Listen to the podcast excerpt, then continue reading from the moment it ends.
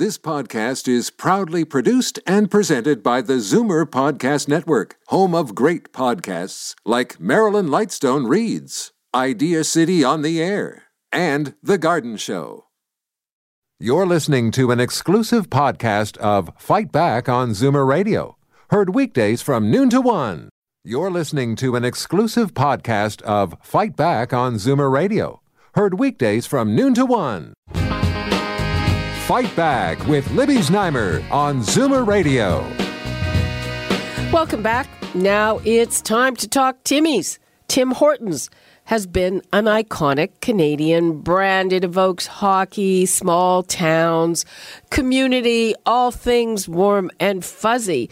But a few years ago, it was bought by a big Brazilian private equity fund, and then it merged with Burger King. So it's like a big multinational corporation. And the company has recently come under fire for a number of things. First, remember that some of the franchisees, in response to the increase in minimum wage in Ontario, announced that, hey, they were cutting benefits. That didn't go over very well.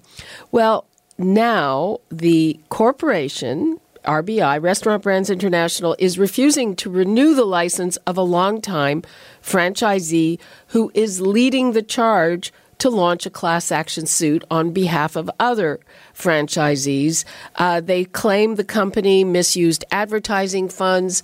They are fighting against co- cost cutting, which they say is hurting the brand. Some people don't like uh, renovations uh, that the parent company is insisting on, which will cost about $450,000 per franchisee. In the midst of all of this, um, apparently Tim Hortons is falling out of favor with Canadians. It has plummeted 25 points, dropping more than 20, 40 spots, excuse me, in 2017 in an annual corporate ranking.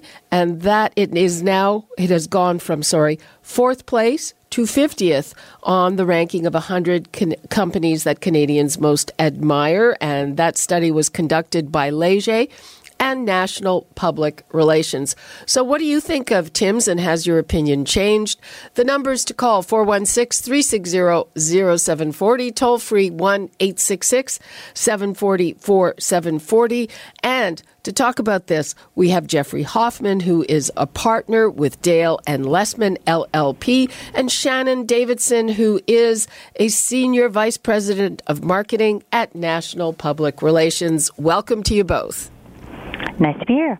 Good afternoon, Libby. Okay, Jeffrey, uh, why don't you explain to us? Um, so, this franchisee was told that he better get out when his agreement ends. And uh, I'm thinking the, the company probably has perfect right to do that. Generally speaking, that's correct. If you have a franchise agreement that has a fixed term, say 10 years, and you don't have any rights of renewal in that agreement, then when it comes to an end, it comes to an end. You can't accuse the company of breaching the duty of fair dealing or good faith because you can't because they're not they're choosing not to grant you a fresh term. There's a little bit of an, a wrinkle in this particular case. It doesn't necessarily end with an examination of the franchise agreement because when you're a participant in a franchise system, and particularly when you're a participant in a class action lawsuit, you have certain rights. Under the Charter of Rights and Freedoms, you have the freedom of association. Under the franchise statute in Ontario, you also have a right to associate, and the franchisor, in this case Tim Hortons, is not allowed to interfere with that right or act in a way that's considered to be reprisal.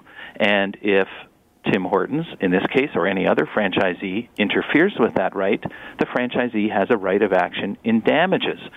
So all these cases turn on their facts. We don't have all the facts here, but generally speaking, there isn't a right to renew beyond a term.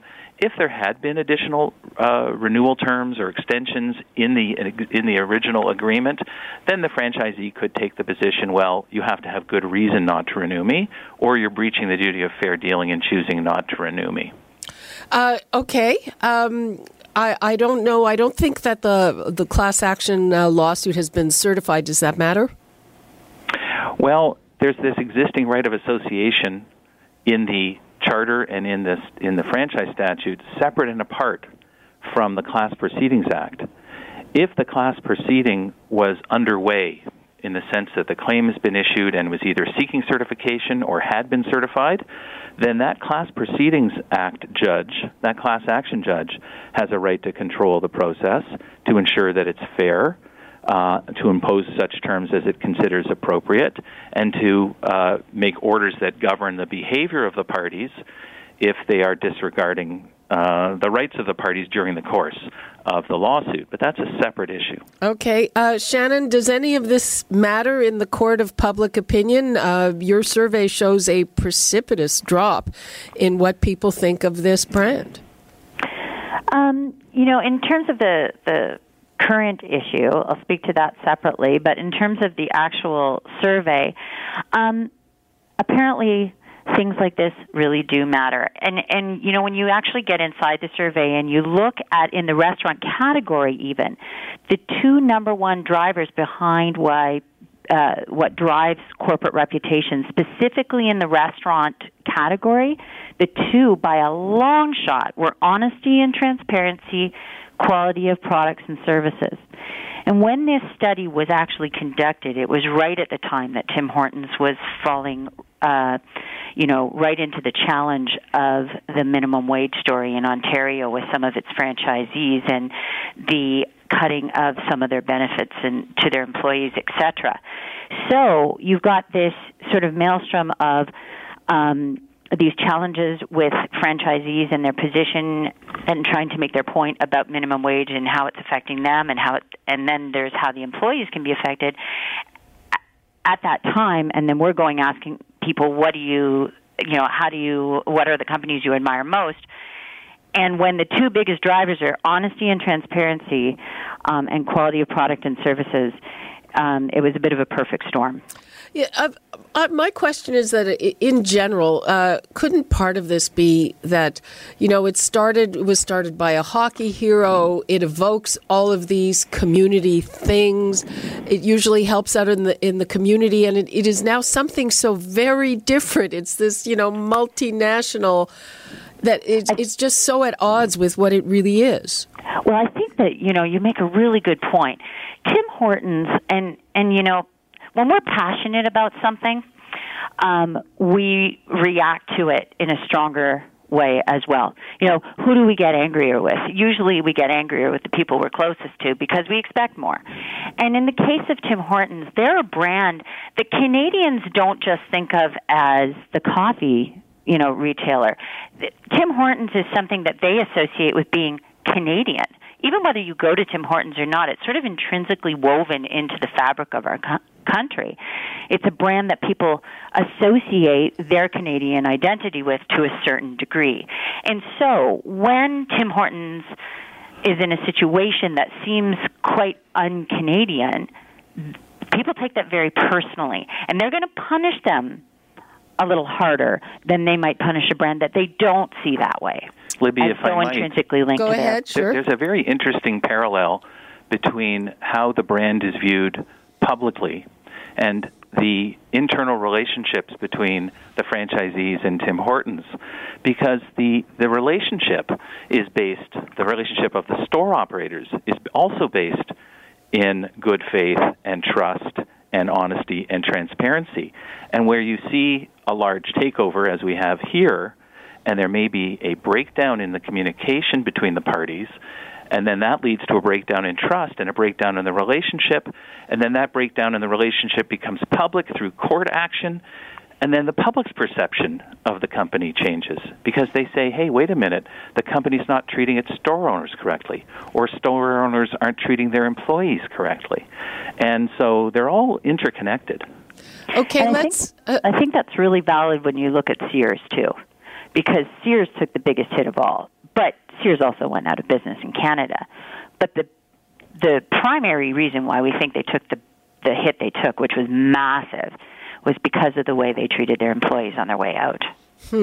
Let's take a couple of calls uh, before we go to break. Uh, William in Toronto. Hi, William. Hello, Lib.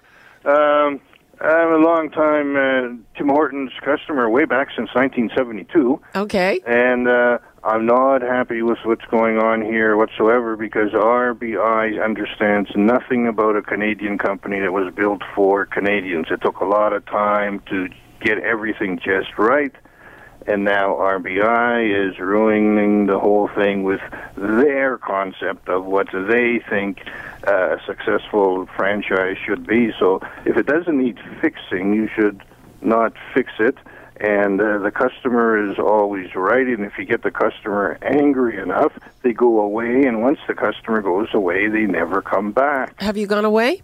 Uh, I'm in the process of going away. As I said before when I called, uh, old habits are hard to break, so I'm getting there.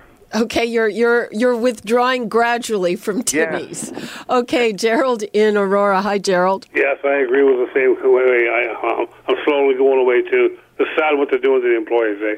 It's really sad. Yeah, it's not going to help the employees if you don't uh, patronize the place. Yeah, but they don't even want to take a tip. The employees are not allowed to take tips. I know. It's sad, you know. But hopefully they'll smarten up, anyways. Okay. Thank, Thank, you very much. Thanks, Gerald. I enjoy your show. Thank you very much. Bye. Okay. Uh, we've got to take a quick break, but we will be back with more on what is happening at Tim Hortons. We want to hear from you. We've got two very interesting people to talk to about it. Before we go to break, the numbers 416 360 0740, toll free 1 866 744 740, and we'll be right back. Fight Back with Libby Znaimer on Zoomer Radio. Welcome back. Uh, we are talking about Tim Hortons and what's going on there. And uh, we've just learned that they are barring a long-time franchisee from renewing his franchise. This is a guy who is spearheading what he hopes will be a class action suit against the multinational Corporation. Uh, we're talking to franchise lawyer Jeffrey Hoffman, who says, Whoa, wait a minute. Uh, they may not have a legal right to do that, even though uh, he has a franchise agreement that only runs until August.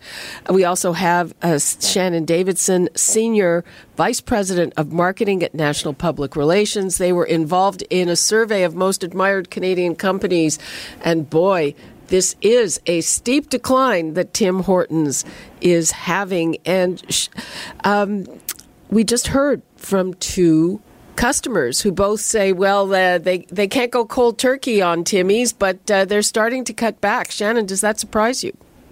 No, it, it doesn't. And it, it's unfortunate. I mean, it, here's the thing you know that what both of those callers mentioned is you don't treat your people that way and i think that what we're we're looking at with tim's and it can you know here's the reality. It can happen to any brand. And i mentioned sears earlier is people can relate to this discussion around their employees and their franchisees. Franchisees are the gatekeepers to consumers. They are the front line. They are the ones generating the profits that feed the bigger machine. And um they are the community. They are the ones that are you know working with the local uh little kids hockey teams to put timbits on, on the ice etc so, you know, these are personal relationships. And these are these are what consumers relate to because you know it's even surprising to me that one of the callers identified RBI by name. Yeah, I mean consumers shouldn't have to know who RBI is. That's all. They should just need to know where they go to get their coffee, and you know, um, the person behind the counter is someone they see each day, and like they shouldn't have to worry about who RBI is. okay, well, uh, Jeffrey, does it surprise you? No, not at all. Um, you know, uh, Tim Hortons got a bit of a bum rap on this whole um, minimum wage issue because, you know, technically under the franchise agreements, it's the store owner, the franchisee, that's responsible for its employee relations and complying with the law. And you know what happened here is, uh, you know, one of the stores in particular was owned by, you know, family members associated with the Tim Horton name, and so um, th- that became a very negative, uh, had a very negative impact on the brand. Um, but the public don't see it that way. They don't see the separation be- or the distinction between the head office and the store owner. They just look at the brand and say, "Guys, you're not getting it right." You know, do something, talk to each other, um, organize yourselves better, plan for this change better. And when they didn't see that happening, it reflected poorly on the brand. So I don't, I don't, uh, I can see why the public has this perception. Uh, you know, franchise owners, uh, s- some people describe some of those franchises as kind of a license to print money. Uh, but uh, do you think that these uh, kind of uh, rebellious franchise owners are, are they going to be like the little guy fighting the big bad corporation? Is that how it's going to play out in public opinion, Shannon? Um, it yes, it very well could. I mean, again, um, you know, Tim Hortons, the larger company, you know, like Jeffrey pointed out, the issues on the um, minimum wage, they were from a, a few franchisees in Ontario. That went national, right? And all of a sudden, that's a national problem for Tim Hortons. But I think, to the point Jeffrey also made, it's about having a plan ahead of time to avoid these things from happening. Yeah. Um, let's take a, a couple more calls. We've got Bill in Toronto. Hi, Bill. Hi. Well, first thing is uh, Tim Hortons' quality has gone down over the last ten years dramatically. It's they used to to, to cook the donuts on site, whatever. So that's one issue, and the other issue is, you know, as far as their employees and the way they pay them, it's their business. They've got a certain amount of money to dole out. How they do it is their business. It has nothing to do with me. So, uh, but are you are you not going back because uh, the donuts aren't as good, or do you still go, or what? You know what? Actually, I got a gallbladder thing, and I can't drink coffee anymore, so I don't don't even bother with it. But I'll tell you what, the stock that I had in uh, Timmy's is gone. Okay, thanks for that. Uh, let's go to Jim in Hanover. Hi, Jim. Hi. Well, it looks like the Liberals government caused another problem, didn't they? Because this is all their fault. Oh, really? They're raising the rates too much, too soon, and not giving people a chance to adjust. Not just Tim Hortons, but everybody. I mean, they're the real problem of all this. If she'd have turned around and started at the beginning of a mandate and increased it gradually, there's no problem. But no, she wants to slam it all in, and everybody squawked about it, but she didn't listen. Said it's going through, everybody's getting a big raise, and it's not just Tim Hortons. Okay, well, service, I don't go there anyway. you But, don't go uh, there. Okay. Small businesses to have that kind of a raise and then promise another dollar next year. Come on, Okay, Jim, thanks for that. you. Okay, uh, it's Kathleen Wynne's fault. so, what is uh, the upshot? I mean, it's interesting to me that, that people are so aware of it. It's uh, when this is a story that's basically in the business sections of newspapers, if if we can put it that way. Uh, uh, Shannon, I, I mean, I think it will continue to make headlines. What do you think? I think it will. And, you know, again, I, I do believe because of the Canadian, you know, the sort of Heart of Canada association that people have to this brand, that they're watching it closer and they're going to be harder on it. Um, and because there are only a select few brands in this country that qualify as the iconic sort of part of the Canadian fabric. And Tim Hortons is one of them. I mean, the good news in this is, is that what the reputation study also showed is that Canadians also are forgiving. Meaning uh, that if you know if you turn things around and you get everything back on track, they'll come back and and and they'll you know the, the admiration marks will go up. Good examples of that are Volkswagen and Samsung. Both of them faced big challenges uh, about two years ago. Volkswagen with the emissions issue, and Samsung with the uh, exploding phones, and you know they saw big drops those years, but they're back up to their pre-challenge rates again. Um, so again, you know they they got product back on track. They dealt with the issues that were at play. They faced up to to the situation, and you know they still maintain incredible brand support. Okay, Jeffrey, do you think there's a chance that this will kind of be settled and, and everybody will make nice, or is it going to be a dragged out, long, drawn out battle? Well, most lawsuits do settle, and class actions in particular. Uh, but this is about this. This coming action is a, the third wave. Uh, the first wave was over the lunch menu and the in-store baking. The franchisees lost that fight. Uh, Tim Hortons acted in good faith, and they planned it out over a long period of time, and they took the advice of their franchisees who were sitting on a council. Uh, the second lawsuit launched in June of last year for about a, a billion three was over Tim Hortons' misuse or alleged misuse of the advertising fund. So that's going to be a number cruncher. We'll just have to see how that one pans stands out. And then this latest lawsuit, the one that's planned, I don't think it's been issued yet, is over their treatment of franchisees and interfering or alleged, allegedly interfering with their right to associate.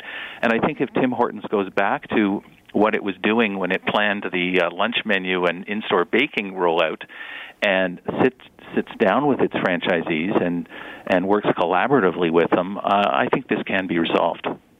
Okay, well, that's an interesting take, and uh, I'm sure we'll be talking about this before things do settle out. Thank you so much to franchise lawyer Jeffrey Hoffman, a partner at Dale and Lessmann, and Shannon Davidson, senior vice president of marketing at National Public Relations. Thank you both. Thank you, Libby. you. Okay, and that's all the time we have for Fight Back for today. We now break for traffic and news. You're listening to an exclusive podcast of Fight Back on Zoomer Radio, heard weekdays from noon to one. You're listening to an exclusive podcast of Fight Back on Zoomer Radio, heard weekdays from noon to one. You're listening to an exclusive podcast of Fight Back on Zoomer Radio, heard weekdays from noon to one. This podcast is proudly produced and presented by the Zoomer Podcast Network, home of great podcasts like Marilyn Lightstone Reads, Idea City on the Air, and The Garden Show.